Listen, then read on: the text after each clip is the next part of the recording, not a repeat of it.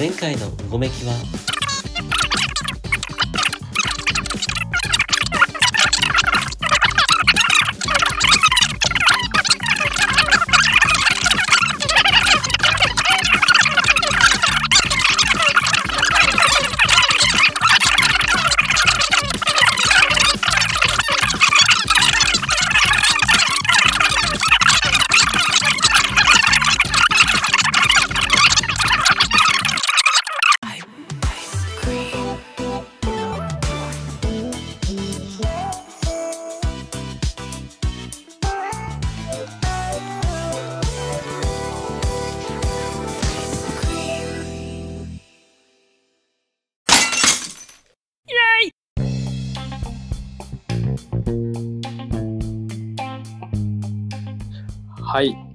では続きから聞かせていただきます。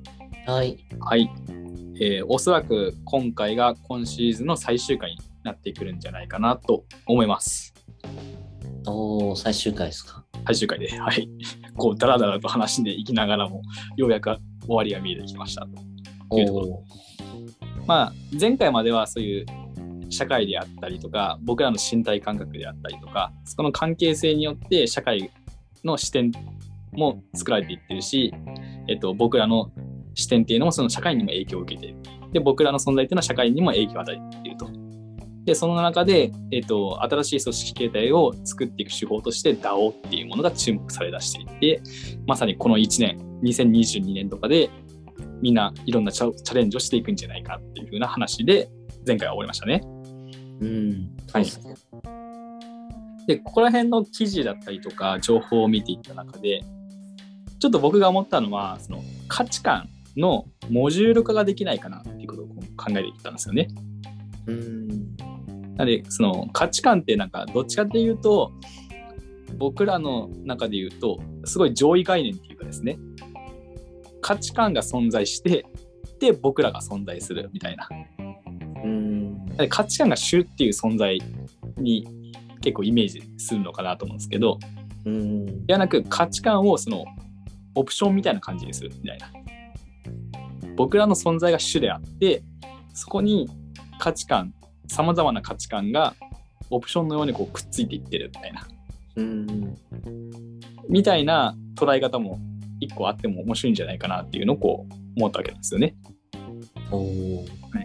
で、もちろんその価値観によって僕らの認識であったりとか、えっと、存在っていうのも証明されていってると。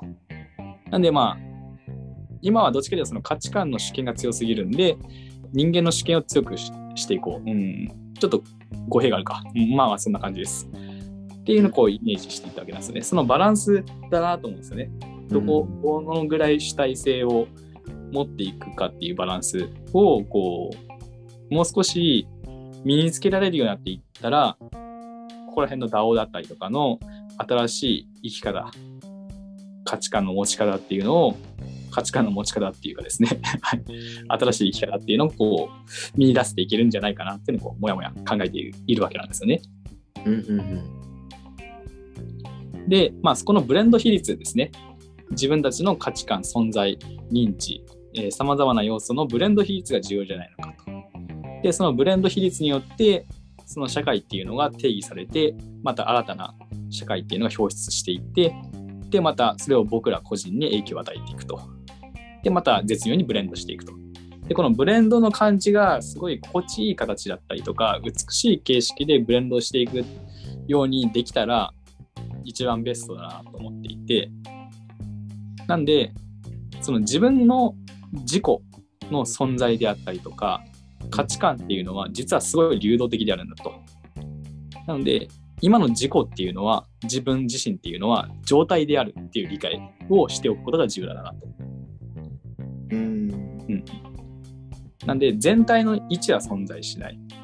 で、あくまでも世界っていうのは、えっと、複数多元的に存在していると。で、その多元的に存在している世界の重なりの中に僕らが存在してるみたいな。世界は複数あるんですか？そうです。世界は複数存在していて、しかも人間はそれ、人間っていうか、まあ、あらゆる生物だったり存在っていうのは、それを多層的に横断してせ生き存在してるみたいな。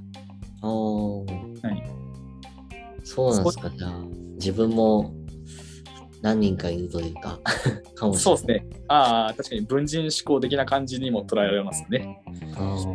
はい。ではい。まあ、それがこう相互に影響を与えて、相互に包摂している流れみたいな。うん。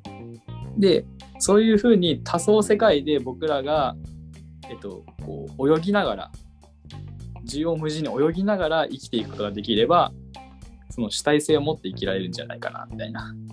まあ、こういうことをもやもやと。うん。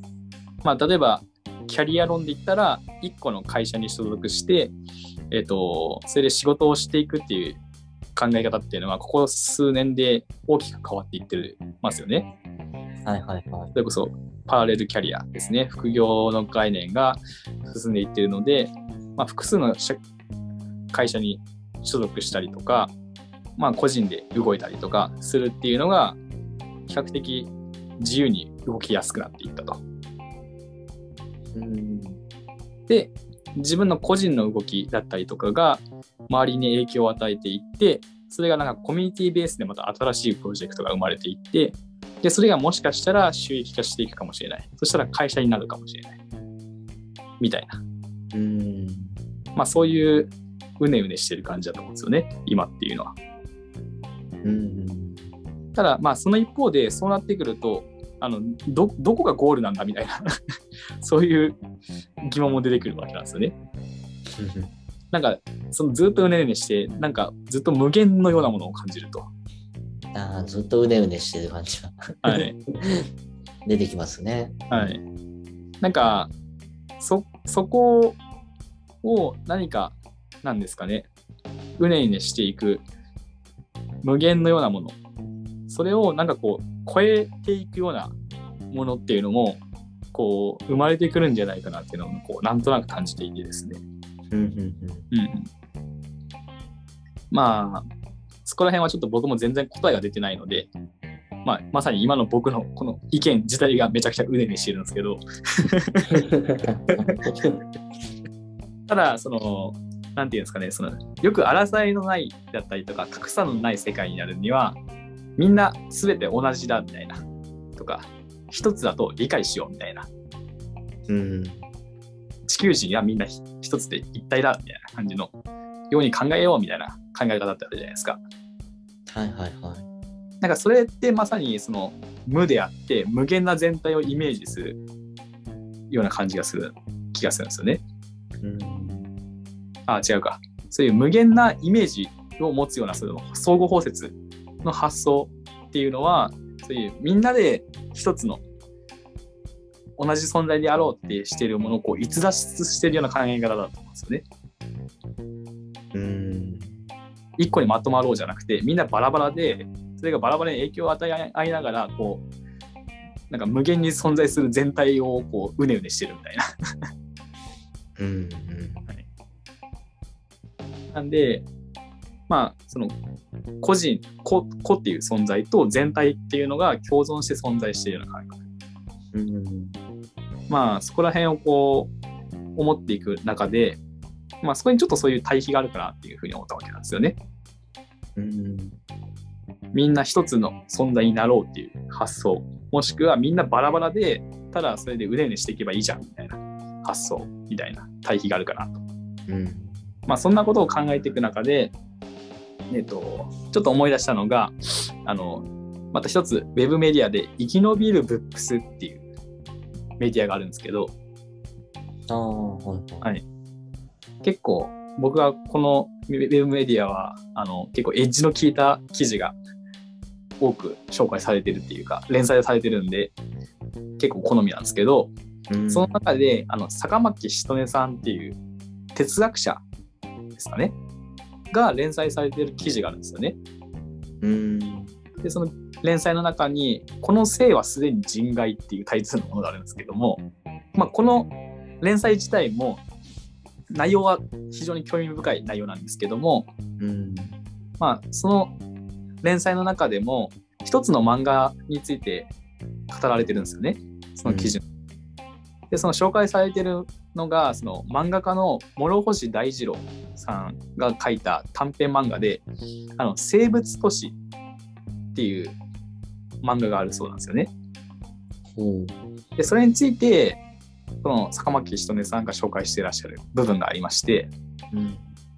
この生物都市、えー、とどういう話かっていうとなんか主人公たちが宇宙に探査のために宇宙に行ってると。うん。でそこでその木星にある衛星イオっていう衛星があると。でそこにまあ多分到達したんですよね。到達してでそのイオにはその生命体が存在したそうでその生命体とその乗組員たちが接触すると。でその後に宇宙船にまた乗り込んでその後地球に帰還するっていう話らしいんですよね。うん。でそこがまあ漫画の始まりなんですけどもその地球に帰還したところで異変が始まるそうなんですよ。どういう異変が起きるかっていうと、うん。えっと、例えば空港にある町に住む人々っていうのはなんなんていうんですかねカメラと合体していくみたいなとかガラスそこら辺にあるガラスと人がこう溶け合ってこうくっついていくみたいなことが現状起き出すと。うん。あの金属製の扉に男の人がこう飲み込まれるような描写があったりとか工場が雨のように溶け出したりしてあとサラリーマンはアスファルトに半身めり込み出したりとかやばいっすね。でいろんな生物がことごとく融合を始めていきだしたんですよその宇宙船が帰って時からですね。うん。でそうやってこう全部合体していく中で、えっと、一人の乗組員が、えっと、生き残るらしいんですよね。うん。で、その生き残った乗組員が、えっと次のように種明かしをしていると。イオ、さっきの一回訪れた衛星イオっていうのは、かつて高度な機械文明都市だったと。しかし、その星全体の寒冷化が徐々に進んでいって、住民は住む場所を追われるようになったと。そこで、かつてのイオの民は人間の体内にオイルが流れて、血液が機械の間を循環するようなそういう半永久的な節の状態を技術的に作り上げることができたと。ほでその技術が要はその地球に持ち込まれたみたいな感じなんですよね宇宙船。う。うん。でその技術によって全ての住民の意識が一つにつながってで機械の方にも意識が芽生えると。でそれによって機械であったりとかその星に住む全住民が共同な完全な共同体になると一個の巨大な新しい生物になるっていうのを実現させたっていうような。で生物都市っていうことなんですけどうん。全部一個になっちゃったみたいな大きい1になったみたいなはいはいはい。これさっきのまさにさっき話した地球人全員同じなんだみたいな。みんな一緒だから一つになろうみたいな考え方を表した表現したものなのかなと思ってですね。うん。でなんかこの生物都市の話を聞くとなんかとてもディストピアに感じるじゃないですかこの話自体は、うーん。うん、なんかうわーみたいな。たた、だこの漫画の中ではそれこそその生物都市の中に個体として飲み込まれた人たちっていうのは、まあ、その個体としての性は失うんですけども逆に言うと生物としての死だったりとか絶滅っていう概念からは逃れることができると。うん。そしてその一の存在の中に生きる生物っていうのはとても多幸感に満ちてるみたいな描写があるのかななんかそういう風な感じで書いてあるんですよね。なんで決してディストピアとして描かれてるわけでもないみたいな。うん。うん、なんかここら辺がちょっと面白いなと思ってですね。うん。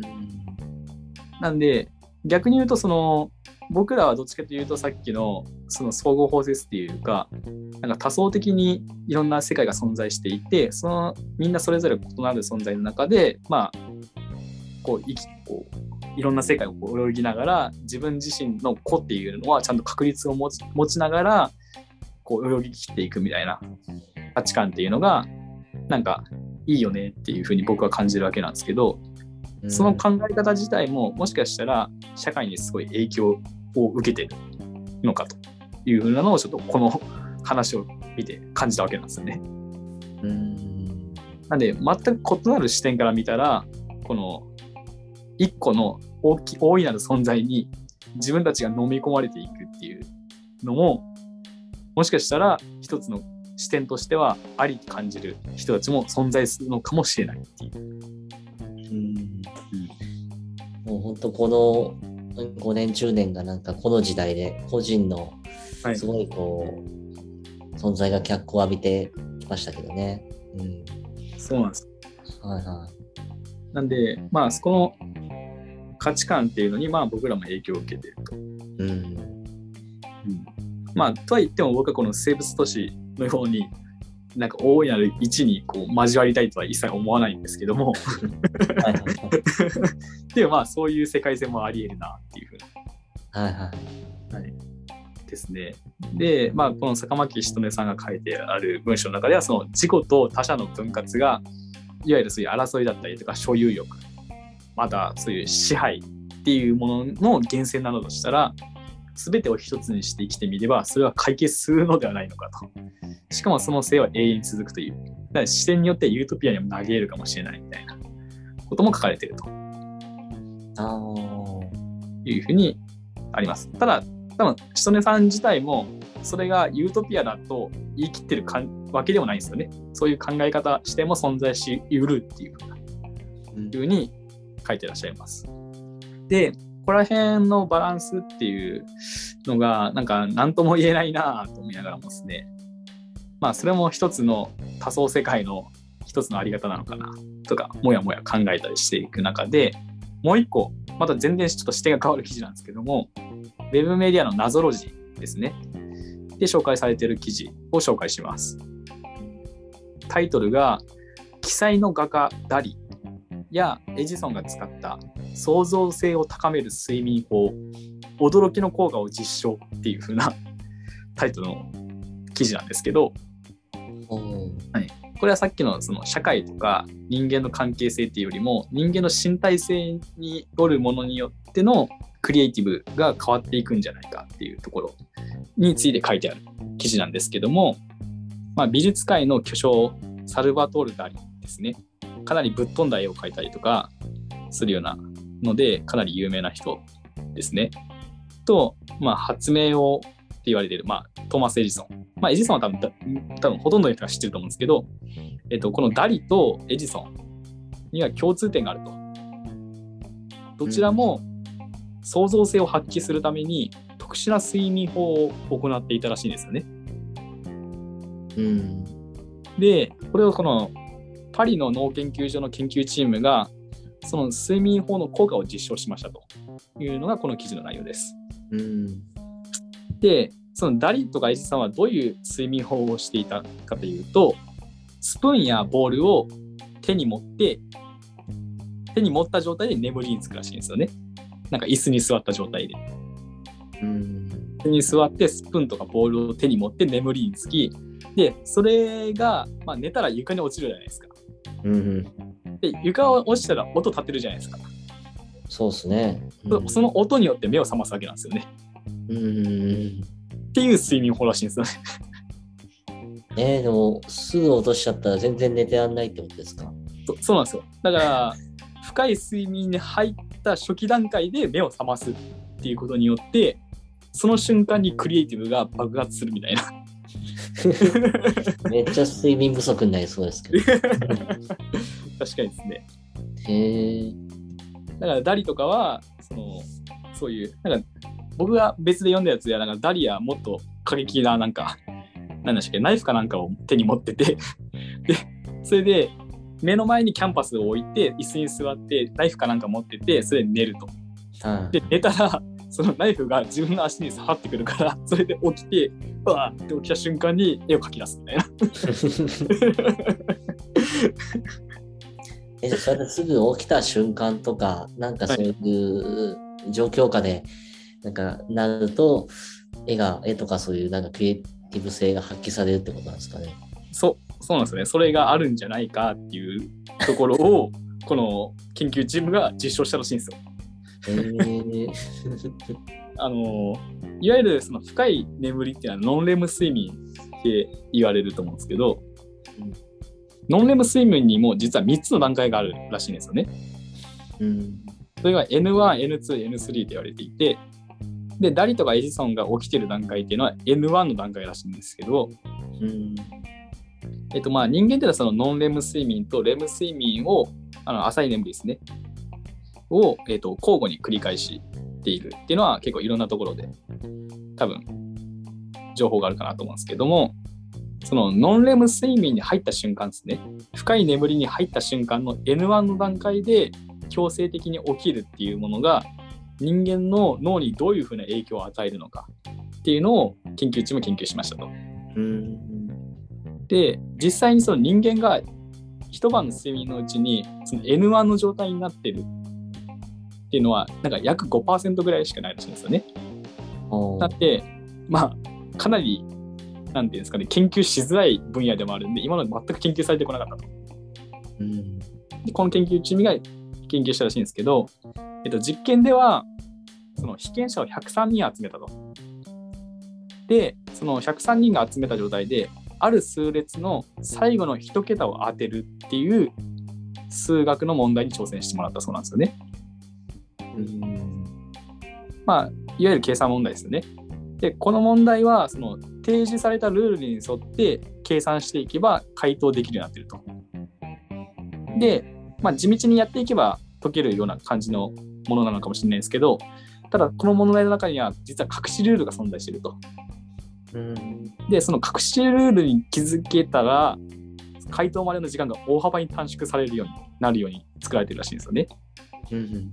なんでこの実験ではその隠しルールを見つけられるかどうかっていうところでその参加者の創造性が試されてますと。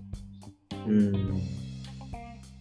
でどういうふうに実験されたかっていうとまず最初にそういった問題をと解いてもらうんですよね一回参加者に。で解いてもらった後に20分の休憩が与えられると。うんで、その後また問題を解き出すというふうな方法の実験がされてますと。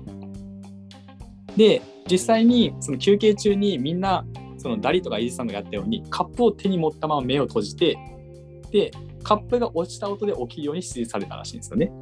うん。で、この時にその参加者の脳波を計測しながらやっていったわけらしいんですけども、実験の結果、えっと、103人のうち、えっと、24人が休憩中にその N1 睡眠を少なくとも1回経験したと。1回経験していると。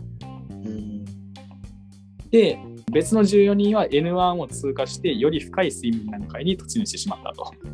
うん。で、それ以外の人たちはもうそもそも眠ることができなかったと。20分間の間に。っうん。ていうデータが出てると。うん。で、なんで3パターンの人がいますよね。N1 を経験した人と深い睡眠まで行っちゃった人、そもそも眠れなかった人。で、その N1 の段階で目を覚ました人の83%が隠しルールを発見できたらしいんですよね。えー。で、逆に、えっと眠れなかった人は隠しルールの発見率は31%だったと。うん。あともう一つ、深い睡眠に行ってしまった人は、えっと、発見率が14%だったと。えー、一番低いんですかね。うんはいなんで、隠しルールの発見率を、まあ、めちゃくちゃ3倍以上まで上昇させるには、その N1 で起きることが条件だったらしいんですよね。はいはいはい。でも N1 ってその、なんか持ってるものを落とすって、もう 寝る、寝てもう一瞬ですよね。そうそうですね。本当に強制的に起きる。次なんか、もうなんか電気消してつけるレベルのなんか タイミングですよね。そうそうですね。本当に。深い眠りに入った瞬間にバッと起きるみたいな。へえー、それは、はいはいはい。はい。まあまあまあ、そうなんですよね。眠らなくても深く眠りすぎても効果はないと。とこなんですね。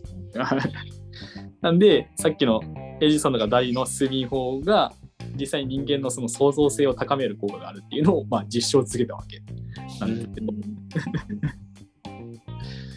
まあなんかここら辺がちょっと面白いなと思うんですね。はいはい。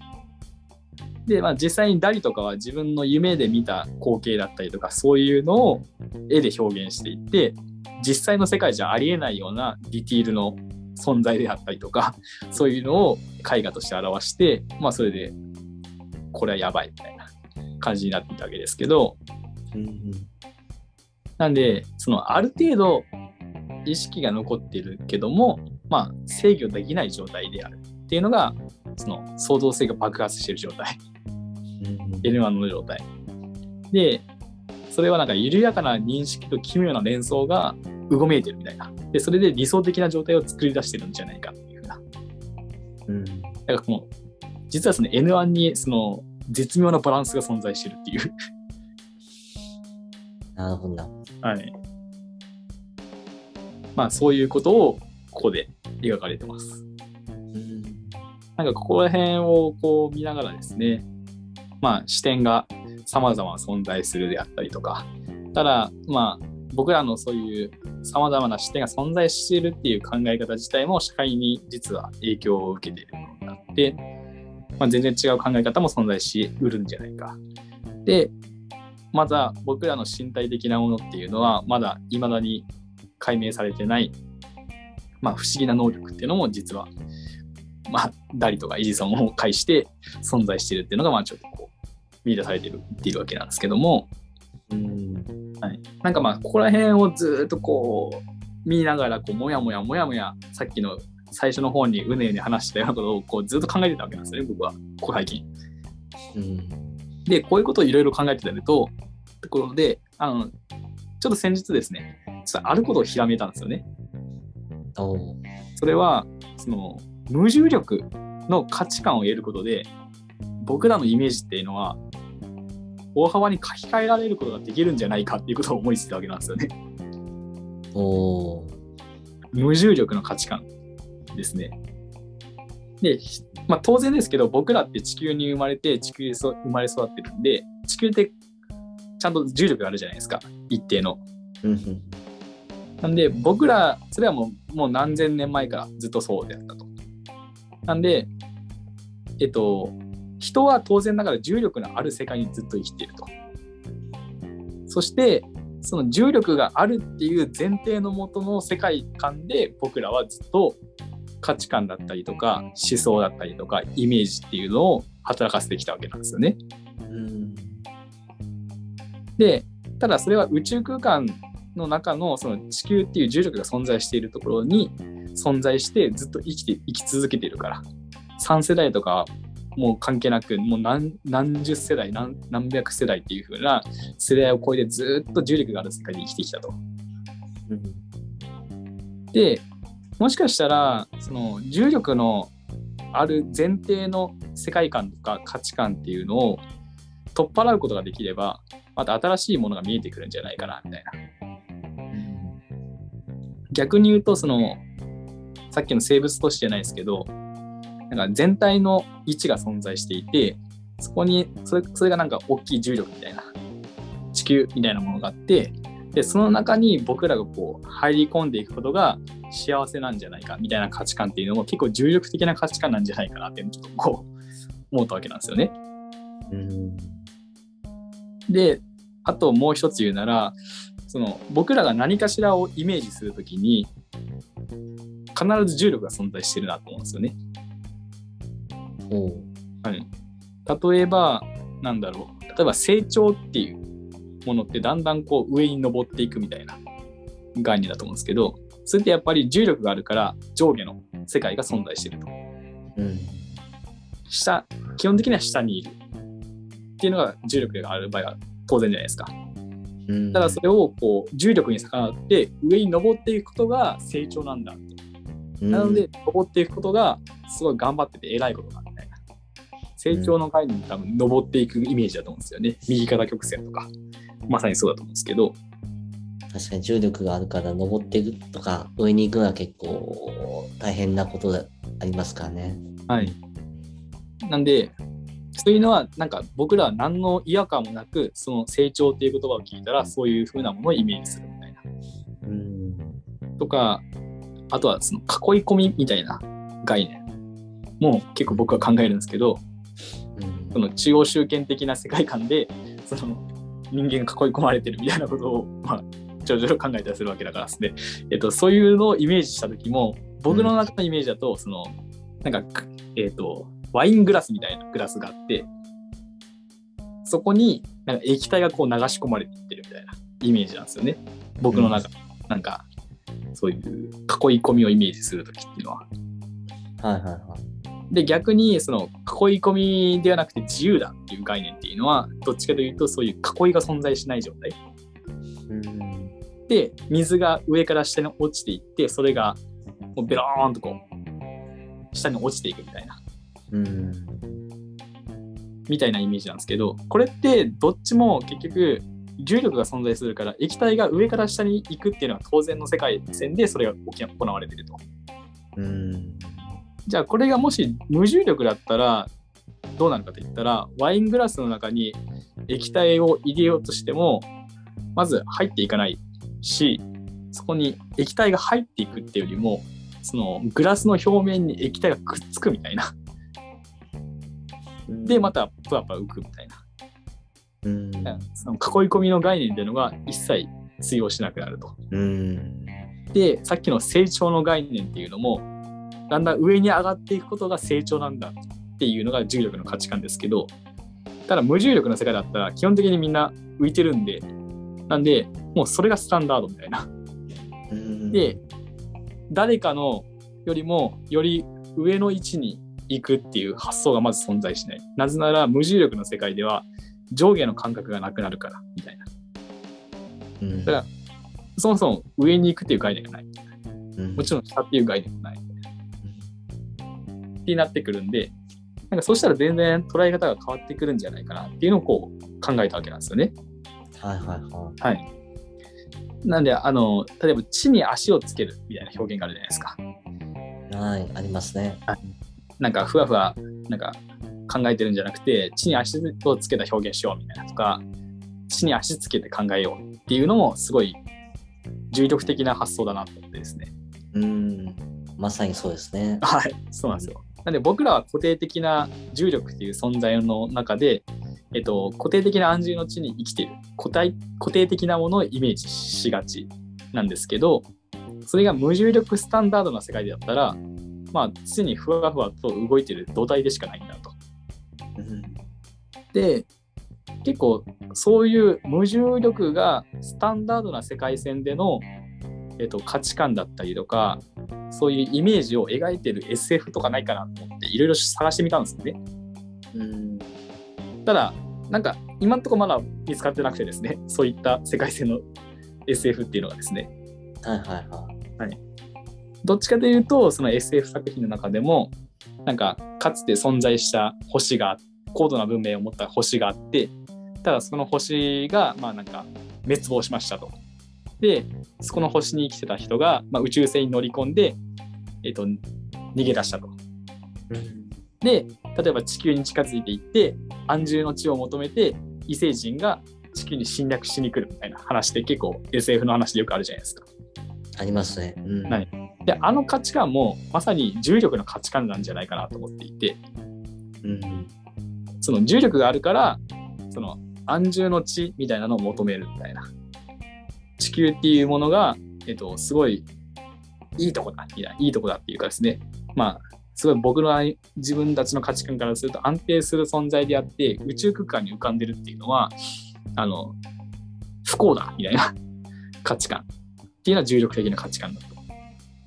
うん。でもしその無重力スタンダードな発想で考えたらもしかしたらそういうことは全く起き起きずに例えば地球っていう存在があったらなんかあそこはちょっと重力強すぎるからちょっときついよねって なんか言う人がいたりとかうん。逆になんか一個の重力の中の世界しかそん経験したことがないってなんかダサくねえかみたいな感じで言うような人が出てきたりとか なんかそういう 価値観が生まれるんじゃないかなってちょっと思ってですねうん。なんでそもそもの見え方とかそういったものがあの大幅に変わる変わりうるなっていうふうなのを思ってですねうん。なんかそれをその無重力の価値観を考えることによって今まで僕らが持ってる価値観の固定されたイメージとかそういったものをなんか爆発的に外してくれる気がするんですよね。うん。なんか今でももう無重力体験とか、なんかはい民間人もできるようになってますよね。そう、そうなんですよね。あの、アイソレーションタンクとかで、はい無重力空間でこう、一番の安らぎを得られるみたいな。うん。なんかそういうのも、なんかやってみたら変わるかもしれないですよね。そう、そうなんですよ。なんで僕、それをすごい経験してみたいなっていうのもあったりとおー ぜひやってほしいです。うんで、まあ、あとはその、実際に宇宙に行った人の論文とかもいろいろし探してみたらあって、で、その宇宙飛行士のあの野口さん、いはいはい。有名な方ですけど、その方が書いてらっしゃる論文みたいなのがあって、そこになんか、今僕が話したようなことが結構、ちゃんと実証実験として、あの、描かれてるやつがあったんですね。ちょっとその内容めちゃくちゃ、なんだろう、濃密すぎて、ちょっと今回は、ちょっと紹介するのは割愛しますが、えっと、あの、はい。あの、多分これ説明しだしたらですね、多分余裕で2時間ぐらいいっちゃうんで、でもなんか、やっぱその上,、上下の概念みたいなのがなくなっていくとか、それはそういう、なんて言ったらいいですか、はい。物理的なところからのそう合致した論文ですか。そう、そうです。なんで実際にその野口さんは宇宙船の中でそういう組織、その無重力空間の中での組織体系ではどういうふうになっていくかっていうのを実験されてたんですけど、はいその宇宙船の中のその船長が存在して乗組員が存在するみたいな感じじゃないですか。はいはい。まあ普通のヒエラルキーがあると思うんですけど、えっと、通常の重力がある世界だったら、なんだろう、船長よりも上の位置に乗組員は行かないっていうか、あまあ例えばみんな場所的に場所的に、みんなが集合写真撮るとしたら、まあ例えば集合写真撮るとしたら、船長がまあ真ん中の上とかに存在して、で、周りにこう、乗組員がなんか中腰になったりとかして、こう囲うような感じのイメージじゃないですか。はい。でそういうのがこう、なくなっていくみたいな。ほう。みんな漂ってる感じですね。漂ってるみたいな。だから、位置関係的に見ると船長の頭の上らへんに乗組員がなんかふわっと浮いてるみたいな。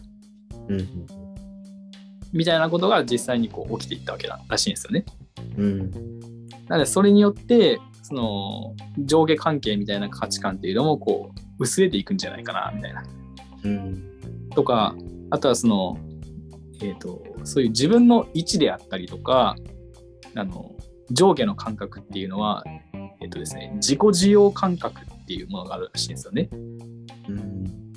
これはなんか視覚あの視覚聴覚、えー触覚とか味覚とか五感のその次の感覚として第六感として自己需要感覚っていうのが存在するみたいなことを言われてるらしいんですよね。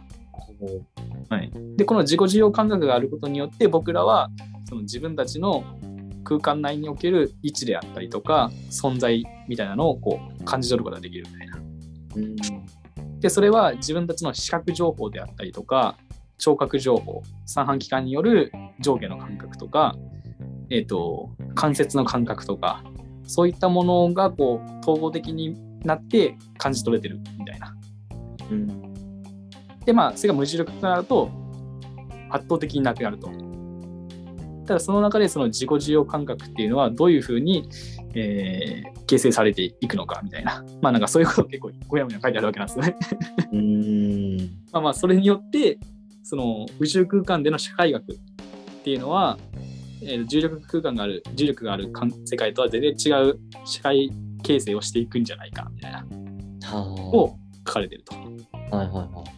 まあそうですね。まあここら辺はちょっと僕ももう少しちゃんと勉強してあのいつか紹介できるときは紹介したいなと思うんですけどうん。ただまあここら辺考えるのめちゃくちゃ面白いなと思ってですね。面白いですね。もうなんか前提が全く 変わってくる感じですね。はい、そうなんですよ。ぶっ壊れていくっていうか。うんなんで、このシーズン3の中でずっと僕はその社会とか価値観とかの関係性をこう、うねうねうねうね言って、なんかずっと正解のない、なんか苦しい話をずっとしてるような感じだと思うんですけど、最終的にもう重力なくしてぶっ飛んじゃえばいいんじゃねえかっていう風な ところに僕は至ったわけなんですね。力ですね。はい。なので、その無重力の価値観について、こう、いろいろ考えていきたいなと思ってですね。それこそ僕は全く宇宙とかに関しての専門知識とか物理学とか全く知識がないんで、この程度のことしか言えないですけど、こういうことをちゃんと学んでる人たちが真剣に無重力の世界の価値観がどういうふうなのがあり得るのかっていうのをこう話し合ったら、また新しいものが見えてくるんじゃないかなとか、そういうのを感じたわけなんですよね。はいはいはいはい。うんうん、で、ですね、はいあの無重力の 宇宙船乗るのは大変だけど、なんかよくあるプールの中で、なんかダイビングみたいな感じでやるじゃん。はい 宇宙力に近いこと。はいああいうのもなんか、確かに体感として全然違う感じがしますよね。そそうなんですよね。そうそう。はい、そこの、なんかぷわぷわ浮浮いてる感じいう感じとかもいいかもしれないですね。うんですね。それでずっと生活したらどうなるんだみたいな 実験面白いかもしれない。そうですよ。そ で実際に今回この「うごめき」の収録の前にも実はこの無重力の価値観を考えるのって面白いんじゃないかなと思ってちょっと何人かに話しかけたりしてみたことしたんですよね実際に。う。はい。で、えっと、実際なんかそういう未来について考えてらっしゃるような人とかがすごい共感してくれてうん。で、あのーそれでなんかこうそういう無重力スタンダードな世界で生きてるなんだろう生物を主人公にした絵本書けばいいんじゃないかとか言われたわけなんですよね。まあなんか例えばプワプワっていう名前の主人公がいてその主人公は無重力スタンダードの価値観を持っていてで重力スタンダードの価値観を持ってる地球人を見てここがおかしいなとかをこう言うみたいなまあうん まあ、ありきたりかもかもしれないですけど、なんかそういうのをこう変えていくのって結構おもろいんじゃないかなっていうのは結構話したりしてますね。ああ、なんか面白そうだし、わかりやすそうでいいですね。うん、そうなんですよ。まあちょっとそういう絵本作りのプロジェクトもちょっと今後動き出すかもしれないみたいな。おーはいといった形ですね。えっ、と、で、実は今の段階で、えーシーズン3の話が終わりました。おー あの無重力の価値観について考えたらなんかぶっ飛べるんじゃないかっていう、ところでシーズン3のは最い、最後の部分です。はい、後。まあ福岡話が宇宙まで飛びましたね。はい、そんな感じです。はい、はいっていうところですね。えっ、と、なので、えっ、と、どうですかねなんか鈴木さんなんか最後に感想じゃないですけど、なんか感じることがあれば。いやでもなんか無重力っていうところはなんか、はい、本当に、その、身体的なそのなんか感覚としてはすごくなんか違う感じなんだなってもちろんなんか想像はできてましたけど、うん、その浮いた感じとかなんか、うん。あのふわふわしてる感じとか、うん、でもその人のなんか関係とか考うん。え方のところまでそこまで影響とかについてはね考えたことはなかったんでうん、うん、確かにそういうなんか前提が身体的なとこ変われ前提が変わればそういう気持ち的にも変わってくるかなってありますよね。そうですね。そうですね。はい。なんかそそこについて想像を巡らせるってめっちゃ面白そうじゃないですか。面白そうですね。はい宇宙行った人になんかインタビューしてみたいなって思いますね。ああ、間違いないですね。前澤さんとか。ああ、うん最直近になったんですね。確かに。うん前澤さんとかすごい雄弁に語ってくれそうですよね。確かに。確かにやっぱりでもその本当にこう価値観とかもう人生観っていうかもはい。う影響を与えそうですよねそのぐらいだと。うん。そうです。はい前提がぶっ壊れるわけなんですね。そうですね。だからそれ、無重力空間でもう生まれて育った時の価値観ってどんな感じなのかなっていうのをちょっと想像したいですね、僕は。うん。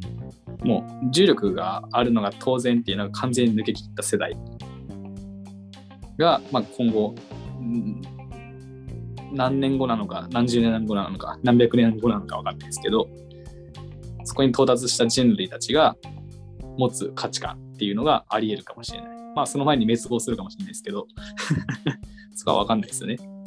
ただまあそこのそういう無重力スタンダードの価値観を考えていろんなそういう絵本であったりとか作品を作っておくと。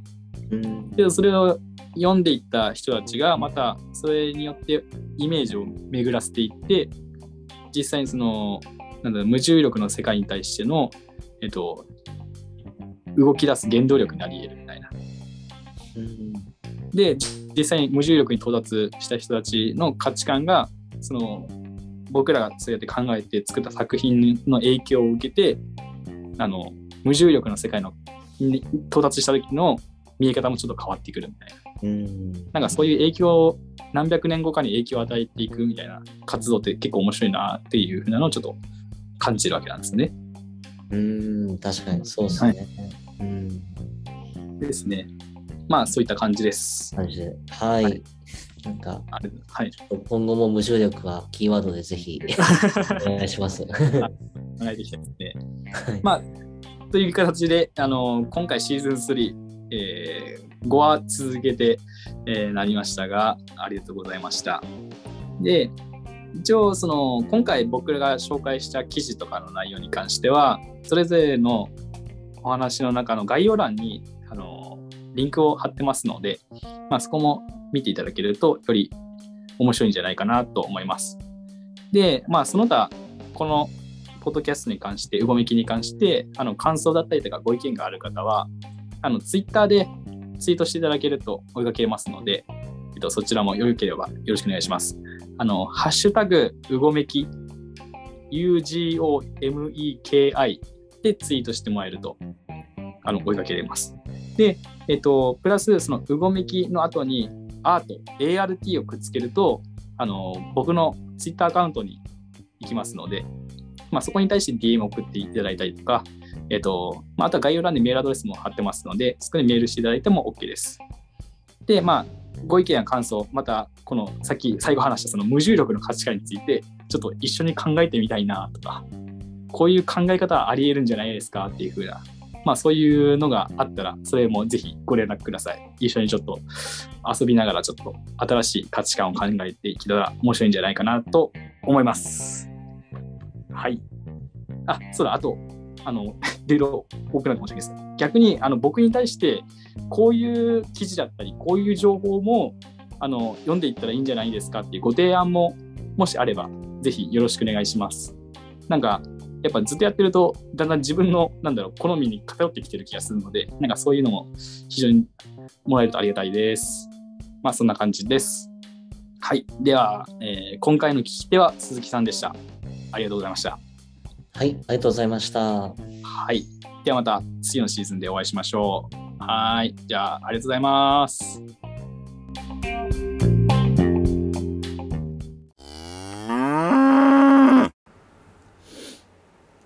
始まりました。ははーい。はい、今日はちょっといつもと違う感じの始まり方してますけど、えー今回は番外編という形でやっていこうかなと思います。はい。はい、ということで、えー今回は僕ともう一人、えっと、初登場ディレクターの吉田くんです。どうも、ディレクターの吉田です。はい、あの今まで一回もあのこのラジオラジオというかですねこのポうごめきの中ではあの声を発したことはなかったんですけどずっと実はいたっていうですね。で、えー、とこのうごめきの、えー、とそのアートワークとかを作ってくれてます。はい。はい。えーでまあちょっと話していこうかなと思うんですけどまあなんで そもそもこんな番外編を撮ることになったかというと、えーちょっと理由がございまして、はい。えーシーズン次のシーズンシーズン4のえっ、とまあ準備が全然間に合ってないっていうですね、まあそれだけの理由なんですけどなので、えーちょっと制作が全然追いつかないっていうことで、えー急遽この番外編を撮ることとなりました、えーちなみに今週と来週には続けて番外編やっていこうかなと思いますのでよろしくお願いします。お願いします。はい、でまあなんでこんなに制作が遅くなってしまったのかっていうとあの結構大幅にうごめきの内容を変えていこうかなと考えてまして、うん。えっとそれでちょっと結構あの制作を時間かけてやっていってるっていうのが一つ理由としてはあります。はい。はい、まあもともとなんですかねうごめき自体はえっと世界を拡張する情報キュレーションギャラリーうごめきっていう名前で始めましたけど、うん。あの結局あのいろんな情報をまあいろいろ集めてでそれをこう抽象化していけばなんか新しい発見とか、えっと、そういうのが生まれてくるんじゃないかなみたいな。なんか、例えば美術館に行って、えーギャラリーに行ってそこでいろいろ見て新しい発見を観客がしていくみたいな感じのことをこの音声っていうプラットフォームでできたら面白いんじゃないかっていう、まあ、そういうコンセプトで最初始めさせていただいてはいたんですけど、はい。えーまあ、ちょっと問題が出てきてですね、おはい。まあ、その問題何何かっていうとあの思った以上に聞いてるのが辛いっていうですね。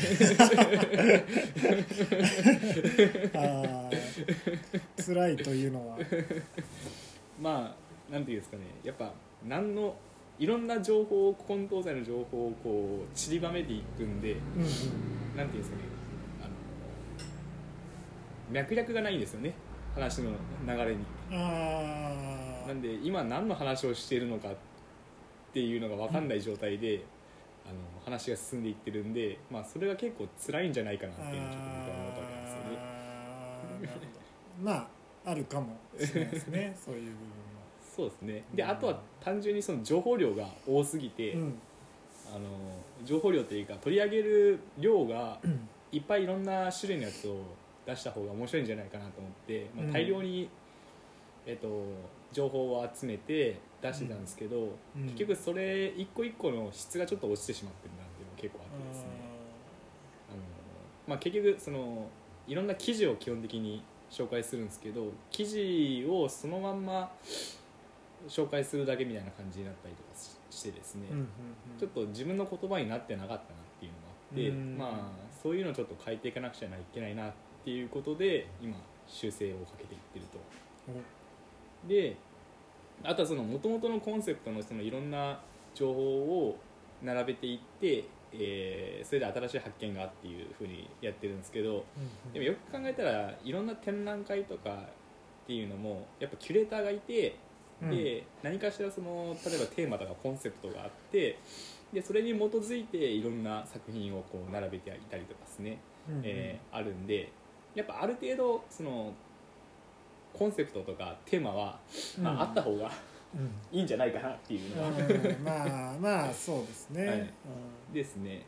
であとまあこれをずっと聞いてる人は多分お気づきだとはとは思うんですけど、あの毎シーズン僕は何かしらそのアイディアを出していってるんですよね。うんうん。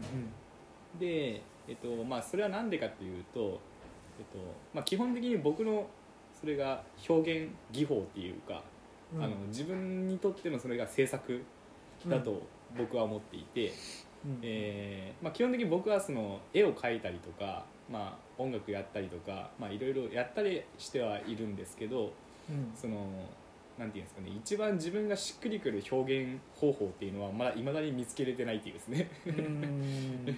そんな状態でして。でただ自分が一番夢中になってやれることって何かなって言ったらその考えることなんですよね基本的に。うんうんえっと、いろんな情報をインプットしてでそれをこう自分の頭の中で抽象化していってでそこでこううごめかせていってどっかでバーンとこう何かが生まれてくるみたいうんなので爆発が起きるみたいな、うんうんえー経験をすごい僕は楽しいなと思ってずっとやっていってるわけなんですよね。うんうんうん。でその爆起きた爆発っていうのをいかにして表現するか世に出していくかっていうのを考えていろんな表現をやってみたり、まあ、文章を書いたりとかうん。してみたと。でえっ、とただ僕のなんだろうなんで一番その夢中になれるのって基本的に考えることなんですよね。うんで、えっとまあ、文章を書こうとしたらその文章をちゃんと作んなくちゃいけないっていう。そのーライティングの方に行くと。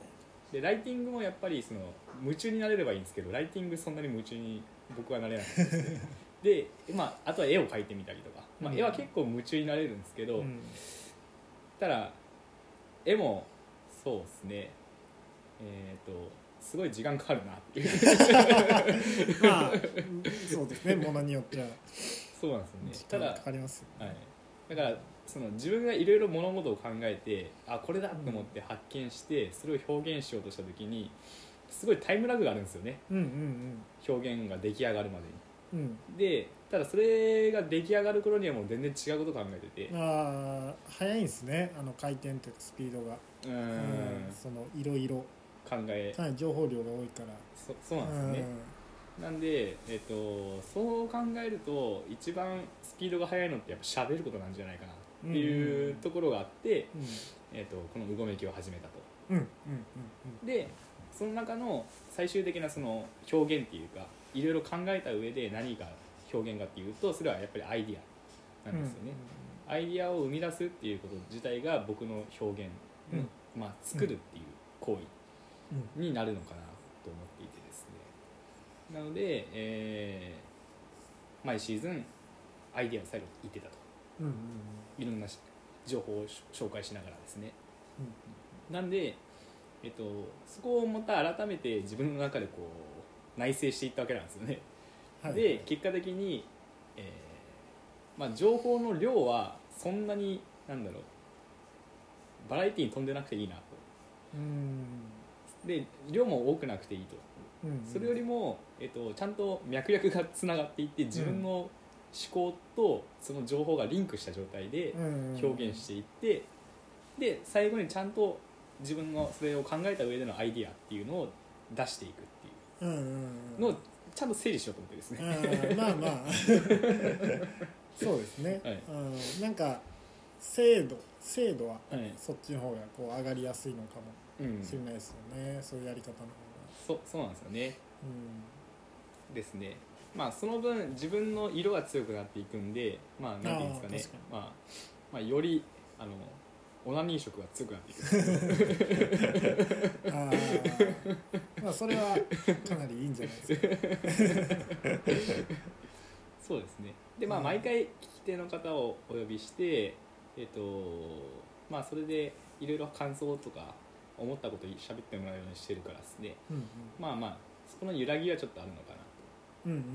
とありつつも、まあ、前よりももう少し、まあ、自分の色を出していこうかなっていううんうんところですね、うんはい。うん、やっぱ自分の言葉にしないとなかなかうまく喋れないなっていうのが結構あ一番ーまあそれはそうですよね。ですね。ううん、あったなあっていうところを反省しながら えーとシーズン4は作っております。んはい。まあ台本自体はまあある程度出来上がってきつつあるので、まあ、あと表現とであと実はまだ聞き手が決まってないというですねシーズン4に関しては、はい、それは結構問題ですね。そうなんですよね。なので結構聞き手の方もなんかクリエイター何かを作ってる人、うん。の方がいいのかなっていうのを最近思うようになってきて、うーん。まあ奇遇にもシーズン1から3まで聞いて聞き手になってくれいただいた方々は皆さんクリエイターなんですけど何かしらですね。あそうかそうか、はい。そうですね作るっていう行為をやっていて、うんなんで、えっと、この作るっていう行為が結構重要だなっていうふうに最近思うようになったわけなんですよね。うん。うーん。でこれ、作るうん。はいシーズン4の テーマの一つにもなってはいるんですけど、はい。あの無限との向き合い方みたい無限との向き合い方。な、はい。はい。を最近考えるんですよね。はい。えっと、なんかいろいろやってると結局無限無限に行き着くわけなんですよね。え なんかそのー、無限。はい。あのいろんなことを思考していったりとかいろんな人と対話したりとかしていくと、うんまあ大体の場合はどっかへ無限に行くんですよ。ああそうかな。なるほどなるほど。はいはい。まあそうですね。これは個人まあ僕だけの話ですけど 完全に。ああ、はい。無限か。はい。まあなんていうんですかね、でまあ世界ってなんか基本基本的になんかいろいろ考えたらまあ無常とかうんうんうんあの常に固定された絶対は存在してないはいみたいな、はいはい。あ答えがないとなんかそういう感じに。いろいろ考えても結局答えが見えてこない、もう全部答え全部間違いみたいな。な堂々巡りに。そういうことですね、ははいい、はい。でそれがまあ循環を表してるなっていうのがあって、うん。で、まあ、無限性を感じていてでその無限であることに対して自分はどうしたらいいんだっていうのを考えるんですよね。うん。それはまだ自分の中で答えがないんですけど。うんうん要はそのもう無限は無限だから無限のまま受け入れてよしとする無限をよしとするっていううんうん。考え方、うん。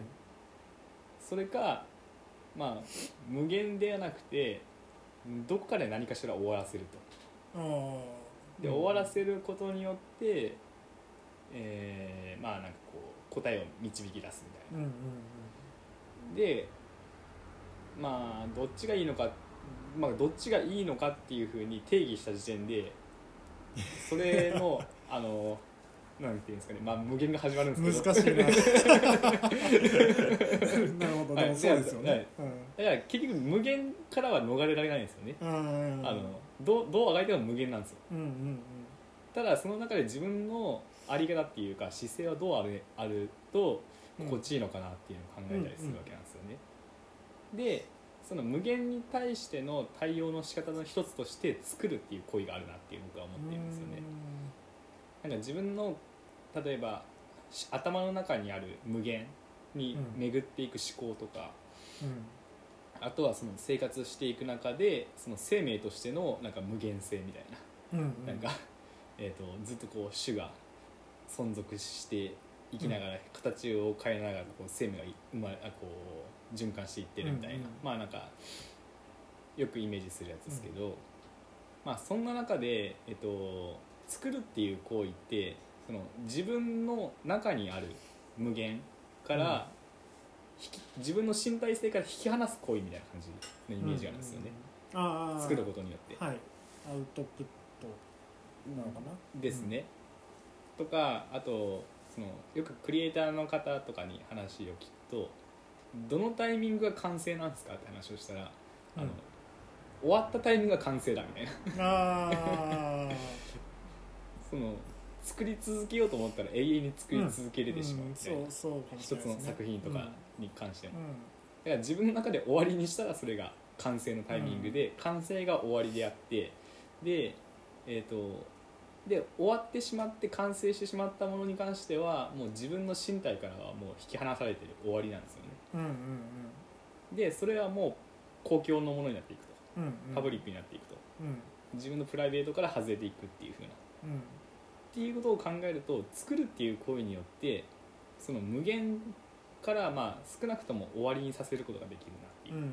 一旦。うんうん。その瞬間、まあ、そのその作品においては終わりにできると、うんうん。まあ、その後その作品が世に出てそこでまたいろんな人が見たりとか、まあ、購入したりとかうん。することによってまたこう新しいうごめきがこうまたこう動いていくんで、うんうん。あの全体で見ると終わりではないんですけどうん。自分にとっては終わりになると。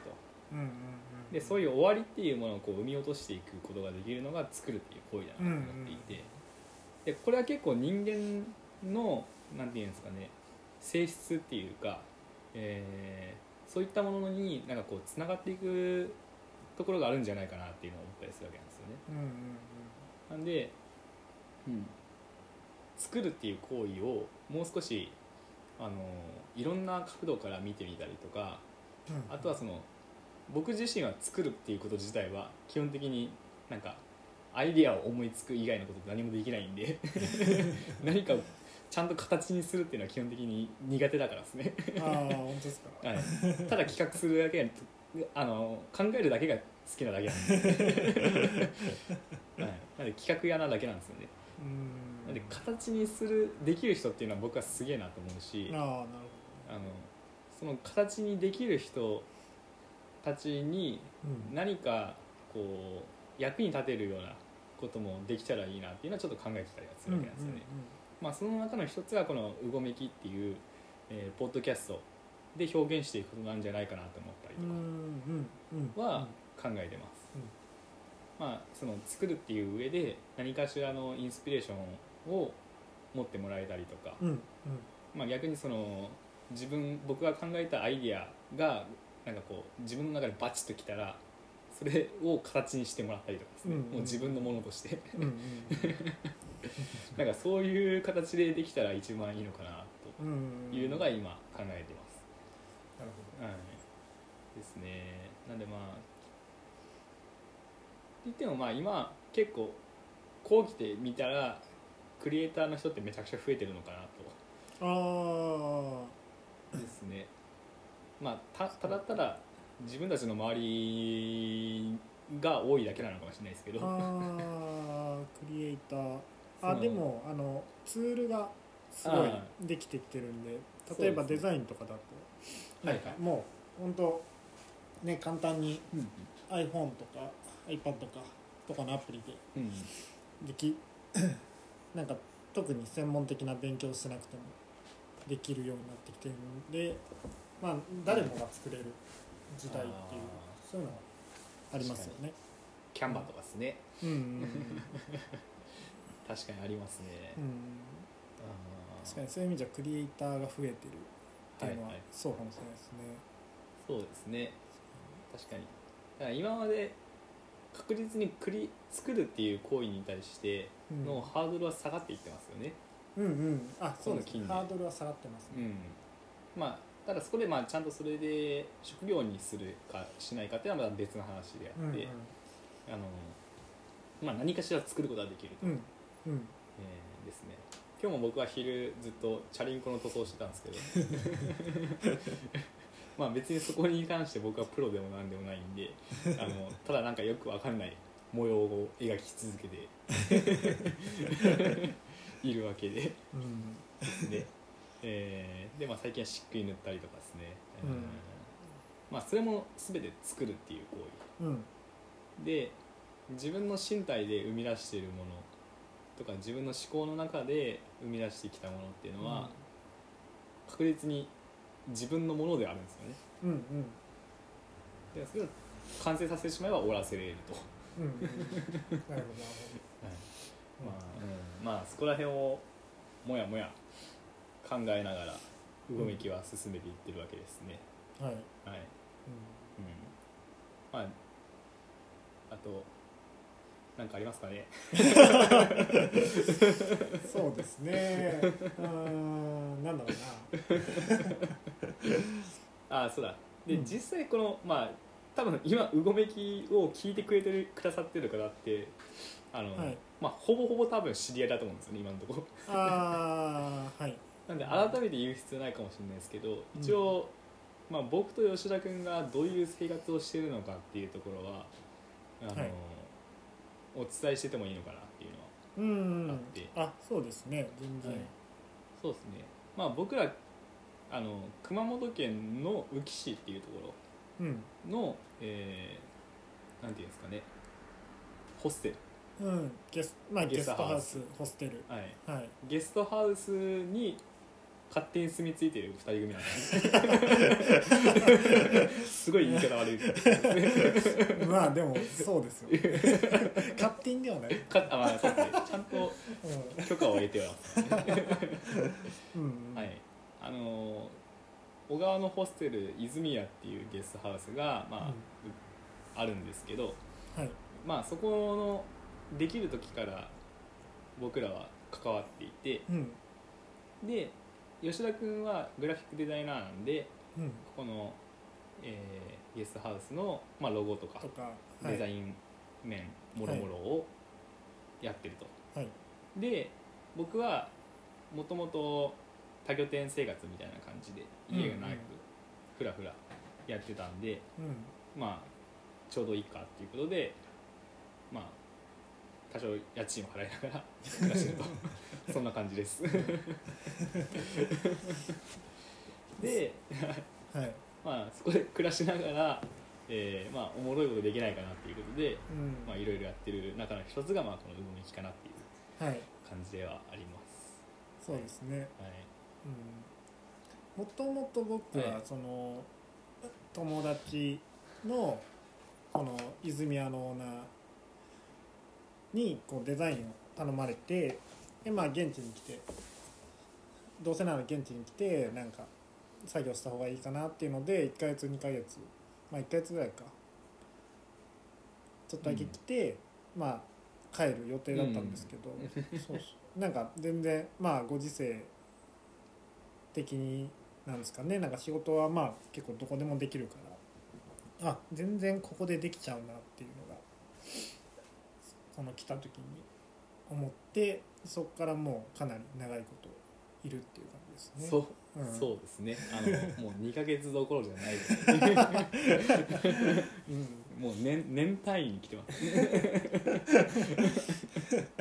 でもやっぱね木村さんがね、はい。この家にいるっていうのは僕の中ですごい大きくて、うん、やっぱりなんかね いろいろ楽しく僕もそういうねアート的なことだったりなんか面白いこと考えたり、まあそれこそ作るってことが割と好きなので、なんか本当そういうアイデアがなんかすごいスピードでポンポン出てきてなんか日常的に聴ける環境なんで、うん、そこはすごい面白いなっていう感じで生活してますおね。おーありがたい。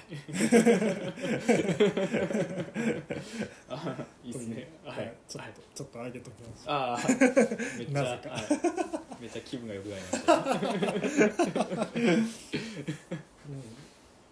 そうですね。まあそんな感じですかね。うん。ですね、はい。僕たちの生活。